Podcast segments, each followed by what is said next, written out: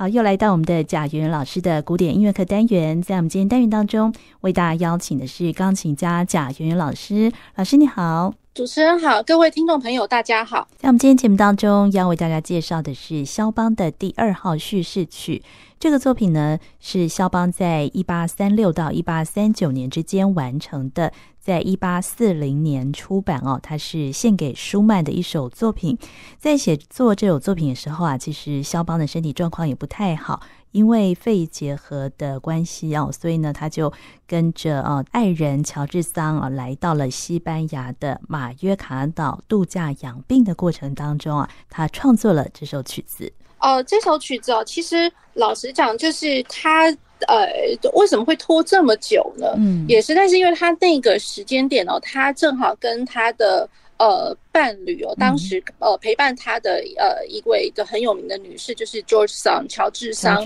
他们两位，然后到了呃马约卡的那个岛屿上面，他们去度假。对，那当然就是说那个度假的话，并不是说。呃呃，风光明媚啊，什么呃心旷神怡之类的那种度假，而是说，因为肖邦他那时候其实他已经身呃，他其实是他有呃疾病在身上，是是他有肺结核，嗯、对，对，所以他其实是去那个岛上面哦，就是要去养病的。嗯、那然后呢，他的伴侣呢，George Sand 那就陪伴着他。那然后同时之间呢，呃，肖邦他也希望就是说，在这个岛岛上面呢，他的确还是需要去工作，因为其实哦，就是他那个时候呃，因为。可能身体疾病的关系，然后他已经减少了一些演出，或者是说他的一些教学这样子，所以就是说，当然经济上面可能会有一点小小匮乏。嗯，那所以了。然后他会需要，就是说经济上面的一些资源，所以他也希望，就是说能够借着去这个岛上面养病的这个时间点哦，那可以也再多完成，赶快完成一些作品。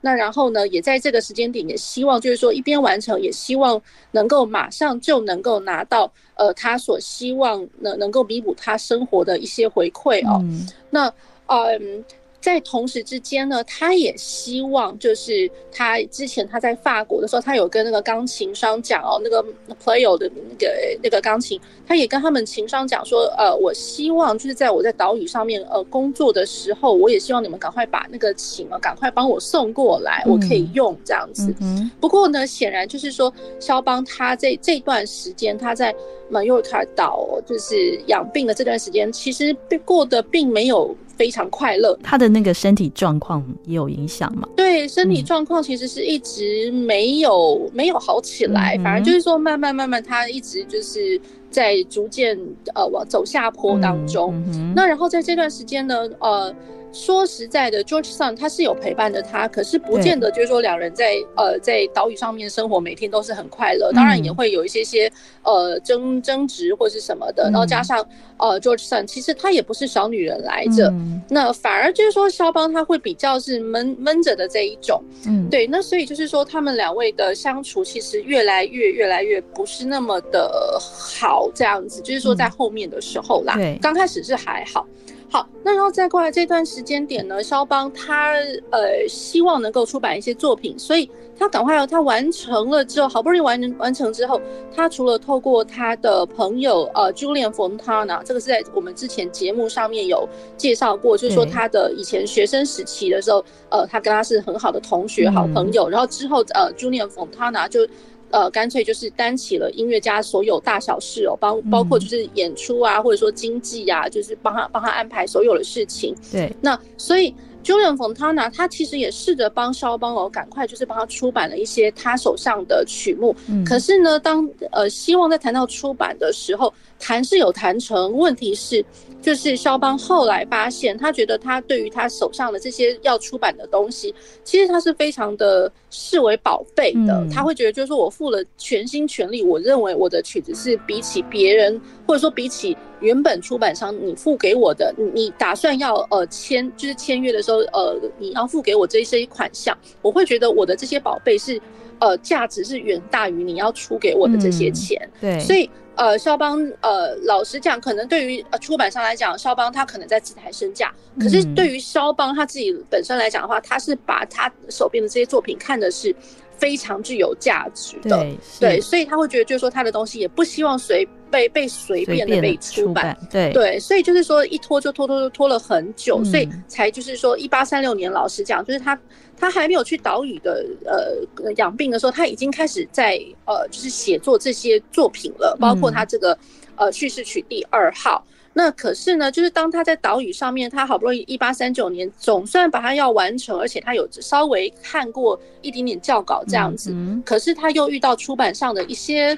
不能说是困难，可是他就是不满意。对对，那所以可是到最后最后呢，他也不得不就是就是将就了，将就，因为原本肖邦他会希望就是说他呃包括。呃，他其他的作品哦，待会可以跟各位朋友介绍有哪些作品。他希望他的一首作品就能够呃卖到就是五百块的法郎哦。对，那所以他手边当时其实有七首作品哦。嗯、那七首作品有包括了就是呃他的第二号的钢琴奏鸣曲，就是 Opus 三十五，里面包括有那个呃那个什么，就是送葬进行曲的这一首奏鸣曲。嗯好，那他另外手边也同时之间，他有创作了第三号的诙谐曲。嗯、那听众朋友也不要忘记，我们上次有讲过，就是呃四首的叙事曲跟四首的诙谐曲，他们创作时间点其实是非常相近的。对对，那所以就是他的第三号的诙谐曲也在这个时候 Open 三十九，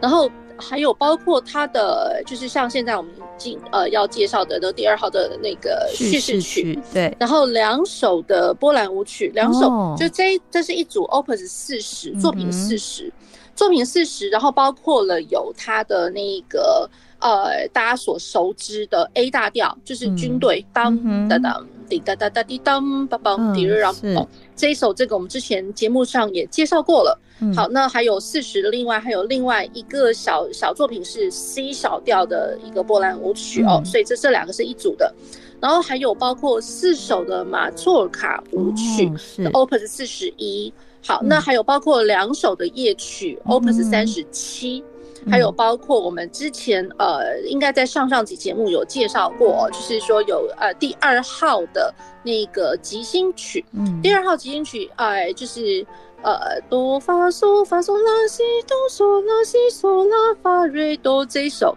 升 F 大调，Opus 三十六，Opus 三十六这个，所以他同时之间有手上有大概有六七首这样子的一个作品，所以这样算算算起来，如果说我。每一首曲子我呃可以把它呃出版到一首曲子卖五百块法郎，法郎，嗯，对，那少说来讲，应该他可以赚到三千五四千块法郎，说呃，对，应该对，应该大概是这个数目。那然后肖邦他会觉得说这样我才会满意，嗯、可是谈了很久很久，因为毕竟他的这个作品哦，除了在法国出版之外，他也需要就是说他跟法国出版商，那个出版商是有办法能够帮他推广到、嗯、呃，比如说英国跟德国。觉得他一方面啦，老实说，可能也是被这个法国的出版商出出版商给坑了这样子，所以到最后，最后肖邦不得不妥协哦，就是说，根本这个出版商他也没有帮他做到很好的校订，所以就是一开始他是用他的手稿，嗯、可是可能有一些手稿上面他的读法或者说什么，到最后刻印在他的那个出版的那个乐谱上面时候的。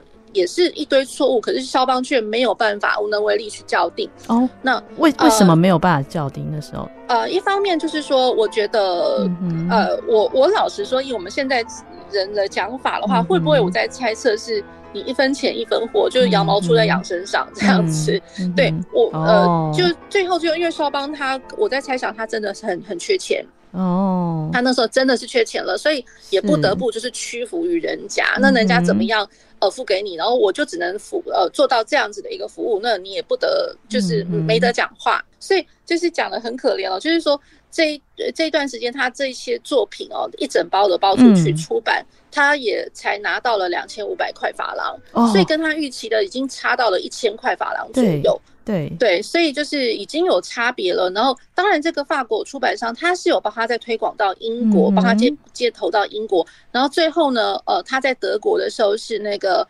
Breitkopf and Hairtel 这个、嗯、呃德国的出版商是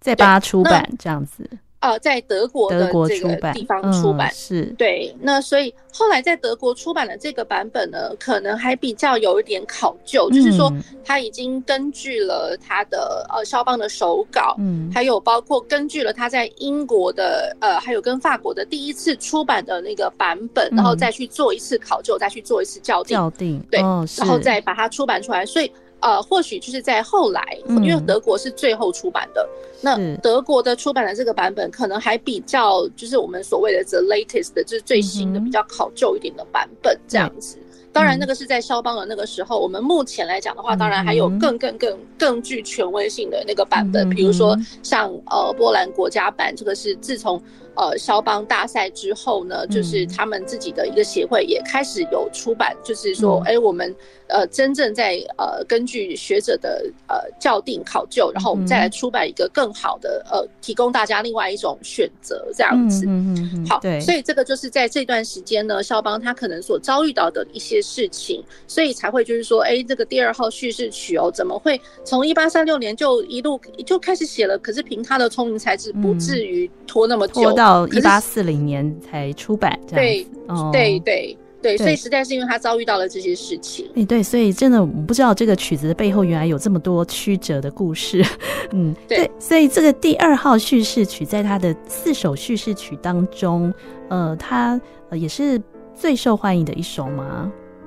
呃，其实老实讲，我觉得他的四首都蛮受欢迎的，嗯、只是说可能。呃，第二首来讲的话，它可能呃在舞台效果上面呢，其实是很能够很快速的就能够达到一些就是你想要的一些效果，比如说对比性，嗯嗯、还有就是说我在很快速的时间，我在。不是不算长的时间里面，其实我能够有很漂亮歌唱性的铺陈，如牧歌般的。嗯、可是这个铺陈又不不会至于就是说太长太长，让你觉得快要昏睡了。嗯、就是说大概没多久的时间，他马上进入了一个真真正他才想要去讲到的一个正题，就是他的那个原原原来的那个调性，而且他大家会听到是那个 presto con fuoco 的这样子的一个一个段落，这样子。嗯对，那所以它等于就是说有两种不同素材，一个是牧歌般的，一个是非常呃狂风暴雨般的，嗯、很有很有精神、很精力的这样子的这两个乐段的对比。然后呢，在这个对比之下，呃，当然还可以听得到，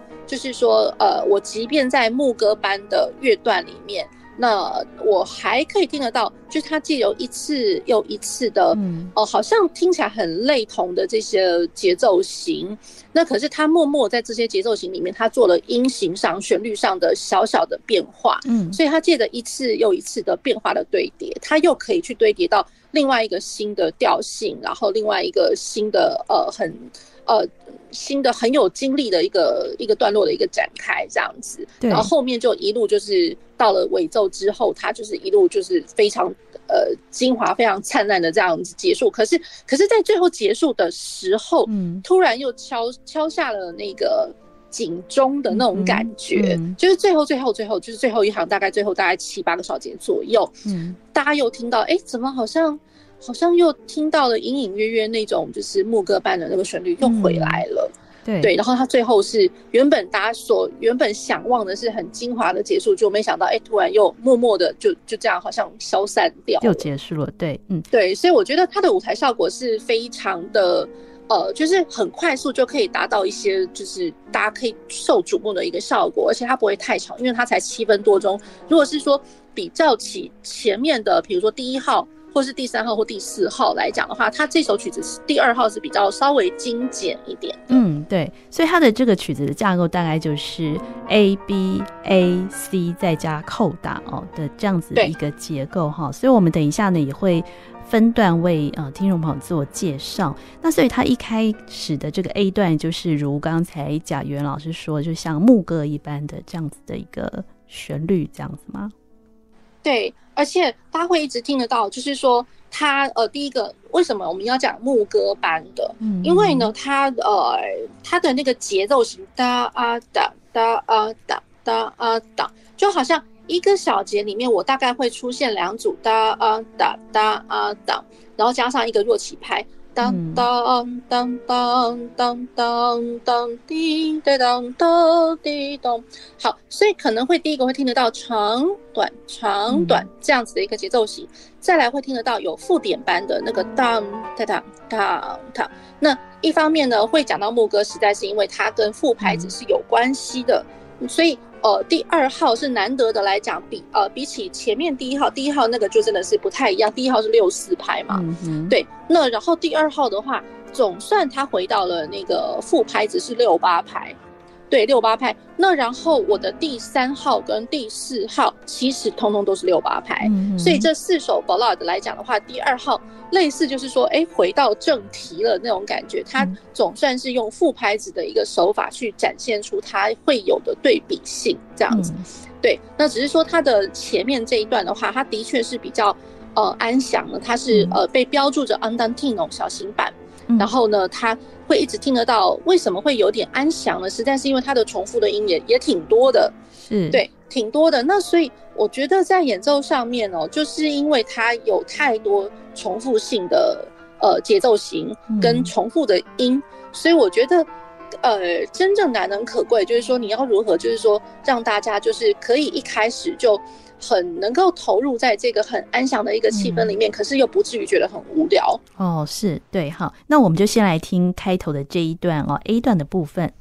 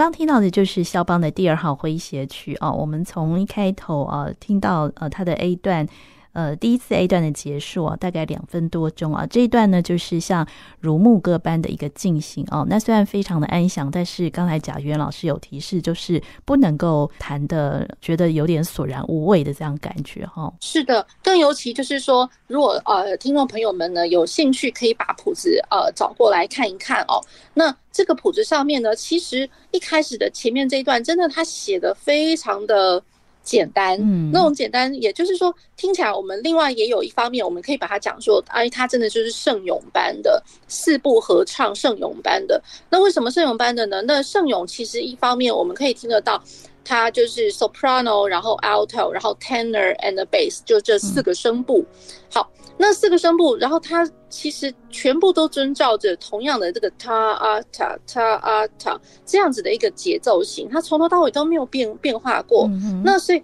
呃，好像有一点点像是，如果说我们在听呃合唱团在歌唱的时候，好像我一个音我就是一个字的那种感觉。嗯、对，所以很容易哦，就是说有些呃，有时候会听到学生们在练习的时候，因为学生们可能都会觉得，就是说，哇，我要赶快把它就是解决掉，然后 我要赶快让老师们或听众朋友们听到了那个后面比较华彩的那个部分哦，所以。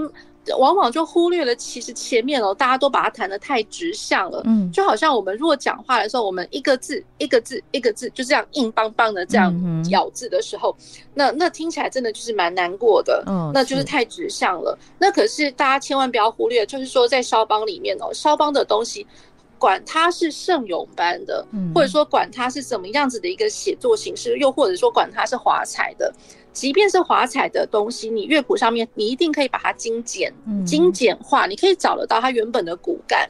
它的所有的骨干全部都是存在于一个横向行进的对位，嗯，横向行进的对位，也就是说，它你如果可以把它简化成两个声部的话，那真的是漂亮至极的，从来都不会断掉的一个对位。好，那更更加上就是说乐谱上面他写的非常长，一整行就是一大个的那个。呃，就是圆滑奏、圆滑记号、圆、嗯、滑线，嗯、对，那所以就是说，这真的是难能可贵的哦。嗯、那如果说想想看，如果说我们平常在呃听人家讲话的时候，比如说呃法国人在讲话好了。嗯呃，可能它的音节就它还是会有音节的存在，对。可是你不会就是说特别去凸显它的音节，嗯、所以你听法国人讲话一整句的时候，哇，听着好像还是有点抑扬顿挫。对，那更尤其就是说肖邦，其实他这个时候他呃就原他已经就是流亡到法国去了嘛，嗯、对。那然后他可能也就是说，因为在法国他也待了待上了一段时间，所以对于他的风土人情或者说他的社交上面，呃，他的就是说在。呃，上流社会里面，他的一些交往，嗯、跟他一些朋友交往的过程，对，那然后他可能慢慢慢慢耳濡目染的，他可能也会，我觉得有一点点这样子法国人讲话的一个习气，这样受到那个语言的影响哦。哦，对，我觉得，多多少少我觉得，那所以就是，哦、对，所以他的第一段其实是虽然就是说静静的、轻轻的、温温的，可是它很漂亮。嗯，那在 A 段结束之后，就是进入那个暴风雨般的这个 B 段。暴风雨的这个这个呃 B 段哦，其实它是在呃在那个乐谱上面，在四十七小节的时候就开始了。嗯、好，然后它是 Presto Conforto，也就是说我是急板，可是很有力的，很有力的一个急板，嗯、所以。呃，大家千万不要想说，哎，那我好像急板的话，是不是只有二分法？比如说，呃，二拍子、四拍子才有办法去写急板？其实不然，我觉得就是说，在副拍子里面，六八拍里面去塞到了非常多的快速音群，我觉得那个才真的就是真的蛮，呃，就是它的效果是更具张力的，因为它真的每每分每秒都在跑，好像没有一个地方会能够停得下来那种感觉。嗯嗯。好，那。然后呃，在呃，大家会听得到一开始的时候，它会是一个 A 小调，拉咪西哆，滴儿滴儿滴儿当哒哒叭棒。好，那包括还有我的右手的部分，哒滴哒哒滴儿，就是下去又上来，下去又上来，而且是分散和弦般的那种爬，呃，和声式爬音。而而还不止于不不不仅仅只是一个单音的爬音而已，它是它是分散和弦的那种爬音，所以我觉得在在都增加了就是它的演奏上的困难度，加上我能够在瞬间里面，我一个小节里面马上的，比如说从 fortissimo 马上渐弱，嗯然后再从第二个小节呃从渐弱到马上到最强，所以大家会看得到，就是说它的小节哦，就是几乎每个小节都在做非常极。极端的强弱变化哦，所以要非常的仔细，嗯，非常对。那所以我会觉得，就是说在读谱上面，嗯、那呃一开始我觉得应该是撇开于，就是说音看起来哦好多哦好忙哦那种感觉。嗯、我觉得当然这只是就表象，这一定是都看得到，你你不去理它都不行的那种，都一定看得到。嗯、可是除了在这个忙之外，我觉得如果说去看到了它的啊。呃呃，就是比如说它的强弱记号、力度记号、力度记号，我能够在瞬间的每个小节都去做急剧的这种变化，即即便它只是写渐行渐弱，可是如果是多了好几次渐强渐弱，想也知道这个一定是够紧张的了。嗯，对，对，所以一定要做到非常有感觉的那种渐强渐弱，还有包括他的、嗯、呃。就是说，我觉得 pedal 也是一个很大的一个学问，嗯、就是什么时候你要去踩到一个长踏板。嗯，那长踏板有的时候我会觉得，就是听到学生们或者说演奏家们，当然演奏家们一定是比较有呃经验的啦。嗯、对，那可能就是说在学刚开始在学习的这些呃，就是小小年轻音乐家们呢，就是在练的时候，可能会想说：天哪，这么多的音，我要一次把它踩起来吗？那不吵死了那种感觉，可能就太怕了。那就怕了之后呢，你的踏板就开始去踩碎碎的一个小踏板，可能就是我一个小节六拍，我我六拍都去换六次那种感觉。那换六次的话，反而我觉得就把那个乐曲哦，它的一个。呃，很隐藏在很内在、很深层的一个一条线的那种感觉，就完完全全给它破坏了。嗯，对，所以就是说，有的时候可能还不能太畏惧于，就是说我我可能要放胆，嗯，我稍微踩浅薄的长踏板。对，那这样我一方面我能够达到，就是说，因为踏板下去，我应该来讲是音响上面、音色上面的增厚，嗯，增加更多的丰丰丰富度，因为就是我踏板一下去，一定会有很多泛音都出来了，对。可是它也间接就增加它的声响的丰厚度，然后可是又不至于就是说整个混混浊到我原本该要呈现的这个调性的和声，或者是影响它和声进行这样子。好，那我们现在就先来听它的 B 段。thank you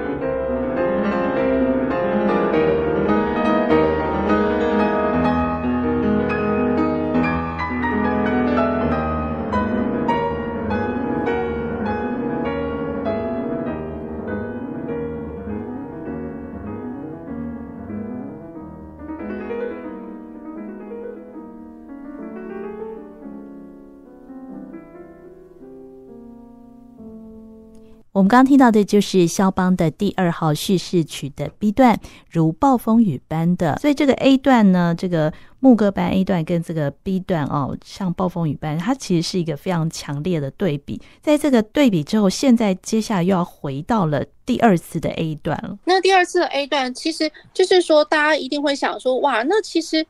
就是呃，它有慢的、快的，慢的、快的，好像听起来乍听之下好像是有一个对比性存在。嗯、那没有错。那可是我觉得，如果放长一点的去想哦，就是说它似乎也隐隐约约有一个连贯性。也就是说，我们常常会在讲，就是说从呃变化中，你会看得到一个统一性的东西。那统一的东西，也就是说，其实，在快板的里面，大家应该会听得到有踏踏踏踏踏踏踏踏踏踏踏踏这样附点节奏，我连续的附点节奏。那其实老实讲，那这样子的一个附点的节奏型，其实在我的 A 段里面，其实也仍然是具有这样子的一个连贯性，只是说在 A 段里面，我听到踏踏踏踏踏踏。就就是其实是一样的东西耶，嗯，对，只是说我在诠释上面呢，可能心境上面的不一样，嗯，好，那所以了，就是说我借着这样子一个附点的节奏，其实它是连贯着，就是说我不管是比较和缓的 A 段，或者说比较呃纷乱的 B 段，其实它都有的东西，所以也。也因为如此，这样子的一个连贯性，可以造就，就是说我整个曲子不至于就是说，哦，现在就是一块一块一块的来这样。从它的那个节奏的形态，就可以有一个整体的一个连贯性。所以这个节奏有特别的含义吗？它本身来讲的话，其实不见得会是一个相当特殊。就是说，你听到这样子的一个节奏，其实能够联想的一个就是，比如说，就是像牧歌般的牧歌般的。然后，另外一种想法的，就会就是说，好像有点像是 lullaby，也就是说，呃，因为常常我们在讲摇篮曲的时候，摇摇篮曲其实有的时候也会听到，都是六八拍的一个呈现。嗯，然后也一样，就是长短长短，或者是说，呃，ta ta ta ta ta ta ta ta。ta。就附点的这样节奏型，那只是说肖邦他有办法可以以这样子一个呃，就是在和缓的乐段里面听得到这样子的呃附点的这样节奏，可是那个附点节奏呢，到了我的比较急一点的这个时候，presto con fuoco 的这种段落的时候，他又有办法就是说去堆叠它，堆叠它呢，就是我一次又再一次又再再两次的这样子堆叠，它一定听起来是紧张，因为像我们之前。呃，就是节节目上也有跟听众朋友们稍微介绍了，我只要是连续的附点节奏，我长卷的这样听起来，它一定是紧张的，嗯、哦，对，一定的，嗯、对。那然后更不用讲，就是说在 Presto con Fuoco 里面哦，嗯、它的呃节奏上面，它其实上面还有堆叠了很多就是快速音群，不管是说爬音式的上去或下来的这样行进，对，所以就是说。呃，它搭配的音型也不一样，所以造就了它的 Presto con furco 就是非常的就是慌呃纷乱呐，这样来说。好，那然后我觉得就是说，在大家会听到就是说 A B A A C，我这样来说好了，A 段其实每一次 A 段都一样吗？嗯、其实不然哦。所以它的第二次 A 段出现的时候，其实还是会有一些变化，这样子。对它的变化，其实它的变化不会是在于它的呃节奏上的变化，嗯，而是说我可能在同样原本一开始这个音型，我可能在这个音开始，我可能默默的，它就借由这样子的一个音型，它去做转调，也就是说，我可能诶下一次出现的时候，它出现在不同的调性，或者说一个经过和弦上面。那可是我用同样的节奏去去阐述它，所以这也是它的一小点变化。对，好，那所以就是说我第二次听到的这个 A 段的时候，虽然听起来好像哎一开始跟前面啊对啊一模一样啊那种感觉，可是没过多久，它大概第三行第四行开始你就会觉得哎不太对劲了，嗯，它开始在转调了。是，对，但开始转调的时候，一开始你也不会觉得紧张，你只是觉得说哎这一段好漂亮，怎么颜色突然多起来的那种感觉。对，颜色多起来了，好像我是在默默的去去转调，嗯，然后那个转调，你可能一开始就会听得到好多好多不同的那个调性哦。嗯、那比如说那个调性，你可能一开始听到从 F 大调，然后没多久就突然哎 A 小调跑出来了，然后他就哎 A 小调晃了一下，又回到 F 大调，然后没多久呢，突然他转到降低大调，嗯，然后再过来更后面就不用讲了，几乎通通都在一直在变。从降低大调之后，可能你可能会听得到。呃，B 大调也听得到一小点的 E 大调，甚至 C 大调。C 大调它还撑了蛮久的这段时间，在这个第二次的 A 段而已哦，这也才呃大概整个来讲的话，才两分钟的一个光景。哇，那就历经这么多的不同的，已经历经了非常多调。这个我觉得这个就是肖邦他真的有够厉害的地方。然后到最后他转到，甚至有听到是好像 G 小调一点点这样子。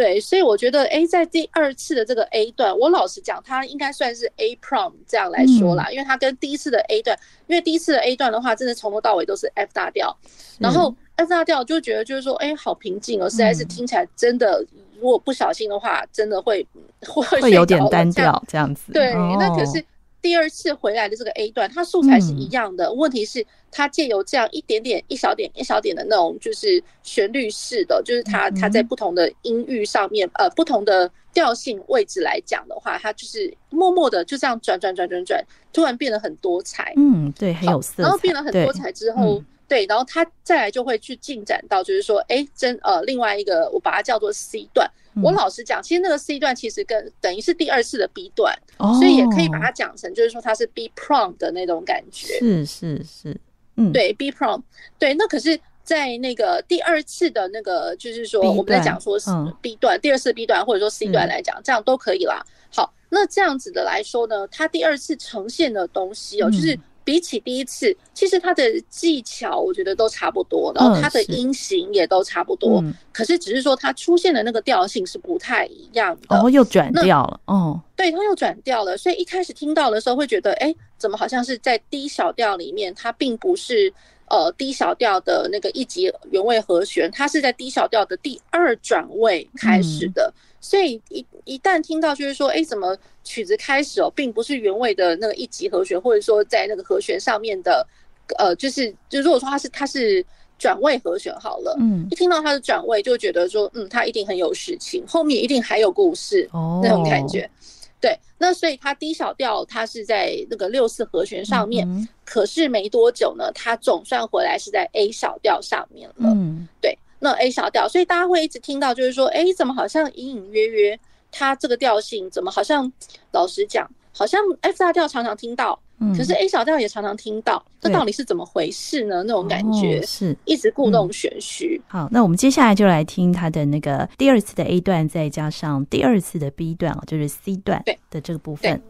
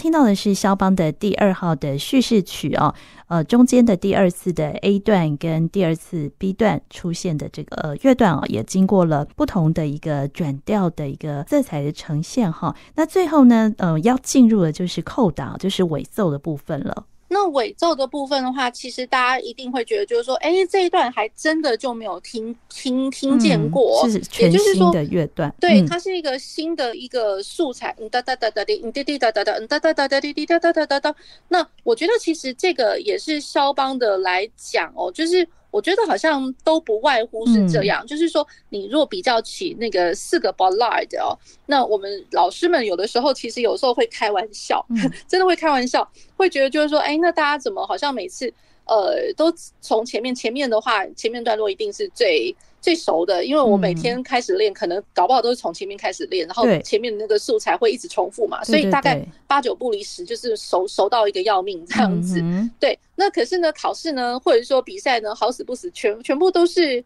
都是大概前面听个几分钟这样子，从来没有全曲听完过。嗯、那是不是呢？呃，可以是哪一天我们可以来举办一个很这只是讲玩笑话啦，举办一个像是比赛啊，或者说一个考试。专门呢，就考学生们，就是最后这一段哦。对，那我觉得其实能够讲得出来，那也就表示就是说，老师们的确都发现了，就是说学习音乐的学生们哦，会有这样子的一个问题。你最后一段一定最不熟，哦，除非没有练好。除非就是说，对，除非就是说，你今天你打算的就是你要开一个独奏会，或者说我今天就是要录音录影，是要完整的行进的。对，那是要一个完整度的，他才有办法，就是说最后一段，因为最后一段一定是最不熟的。嗯，为什么不熟呢？即便你练多多熟，即便你练了很多次，嗯嗯、可是那个次数呢，它绝对，因为毕竟，嗯，他没前面的段落 A 段、B 段或者什么，从来没有发现过，嗯，它是没有发生过的一个新的东西。对，更何况呢，在他的四首的叙事曲里面，每一个乐段哦，呃，就呃，不是四四首叙事曲里面呢，它的最后的一个乐段，嗯。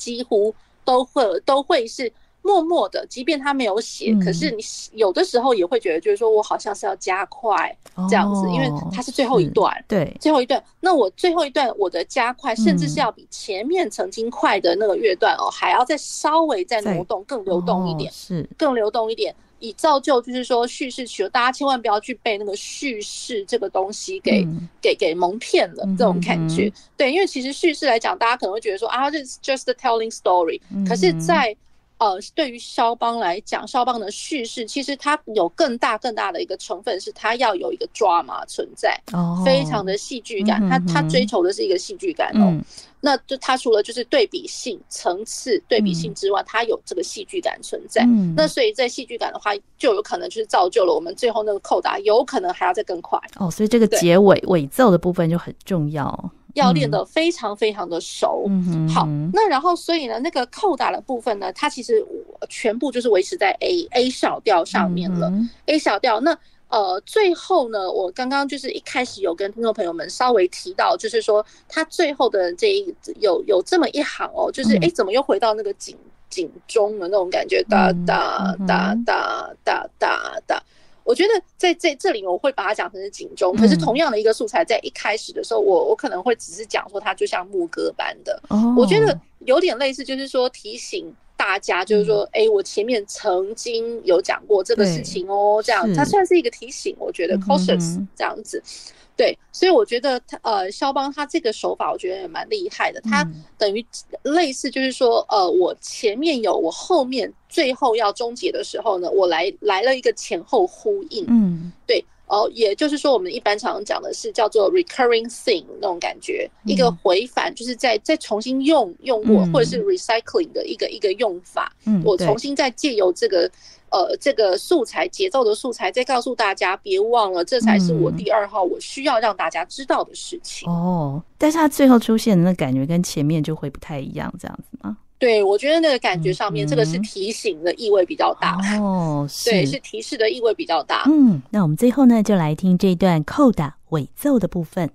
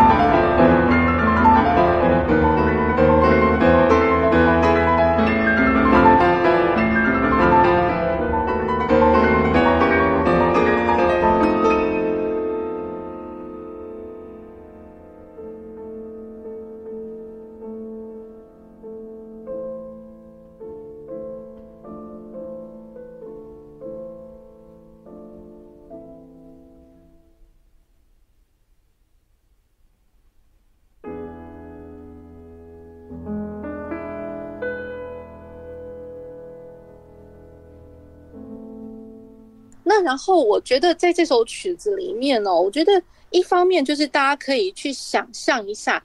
就是说，哎，在这个同同样的这个时间点哦，同时期当中，其实因为除了我刚刚讲，就是说那几个就是出版呃出版这几首曲子，那所以这几几首曲子我们在练习的时候，可能就要去想到，哎，都是同一个时期。然后在那个时期里面，那个肖邦他基本上他在马约卡，他他在这个岛上面，他遭遇的一些事情，他的心境是如何，而不是说只是看到我的乐谱上面好像风花雪月的事情，那我就只是看到音我就去弹，然后什么都不去管了。那种感觉，好，那再加上就是说，同时期呢，就是其实他有呃其他的作品，比如说像二十四首前奏曲，嗯，二十四首前奏曲也都是在这个马约这个马约尔卡岛上面哦，他那个时候呃也是呕心沥血把它把它创作出来，然后他的呃呃加上他的第二号钢琴奏鸣曲这样子，嗯，好，那然后加上我觉得呃以这首第二号叙事曲本身哦，本身我觉得。大家听到，呃，因为有很多，我觉得很多出版或者说就是影音的出版啦，他就会把第二号写成就是说，哎，它是大 F 大调，嗯，F 大调，然后 Open 三十八。那可是我老实讲，我这个不能就是说我一定要去证明或是怎么样。可是我老实说，我们一般在讲调性的时候，你不到最后一个小节。千万不要去下定论，哦，是是，对，没有到最后一个小节，没有到最后一段啊，You never know，嗯，never know。所以就是说，在呃，如果说我们很仔细的去呃看这个曲子的时候，比如说像那个 B 段，呃，第二次的 B 段，嗯，第二次的 B 段，然后的的后半段，然后，第二次 B 段后半段，然后连接到我的呃扣打尾奏，对，尾奏的部分，然后加上我最后又提示出来的那样子的一个。呃，主题，嗯，它其实都是灌在 A 小调上面，是。那更不用讲，就是说我曲子的开头，曲子开头当然一开始它是在 F 大调上面，没有错，嗯，对。可是我的 B 段才是真正我 A 小调第一次出来的地方，嗯哼，所以这个也。造就就是说，其实浪漫时期有很多作曲家，他很喜欢故弄玄虚，嗯，就是说我不会在开头第一个小节，或者说你光看调号就哦，它是什么什么调，绝对不能这样想。对，所以就是说，我们常常看到很多作品，他把它就是很多的出版，他会把它关上，就是说第二号它是 F 大调，我会觉得真的是有点有点莫名其妙了。我觉得其实它真本的来讲，它应该是 A 小调才对。哦，所以它第二号叙事曲应该是 A 小调。对 A 小调，那所以如果说我们那都为什么占了一大部分，就是常常会听到 F 大调呢？也就是说，我觉得你越是在呃类似，就是说你越是在呃国外一个 foreign country，你在那边游历了很久很久很久，你当然会想要去找到那个根，对不对？嗯，对，所以我觉得他就这首曲子，它有那么一点点就是漂泊的那种感觉，就是以调性上调性的旅途来讲的话，因为 F 大调。它之于原调的 A 小调，嗯，它其实是一个就是呃六度的一个调，或者说我往下的三度的一个调。其实这这两个调来讲，它完全不是关系大小调来着，完全不是。是，对，嗯。可是如果说我是关系于就是在一个三度关系往下的三度关系，或者是说呃，你可以讲它是原调 A 小调的六度的一个关系的时候，那。就会觉得就是说，哎，好像他真的是在 telling story，因为六，嗯、如果说的 A 小调了六级，我开始是在 A 小调六级，A 小调六级就是 F 大调。对，好，那我们今天呢为大家介绍的就是肖邦的第二号叙事曲哦。那要特别注意的呢，它是 A 小调哈、哦。那我们今天呢也非常谢谢贾云老师，谢谢主持人，谢谢各位听众朋友。我们最后呢再为大家完整的播放一遍肖邦的第二号叙事曲。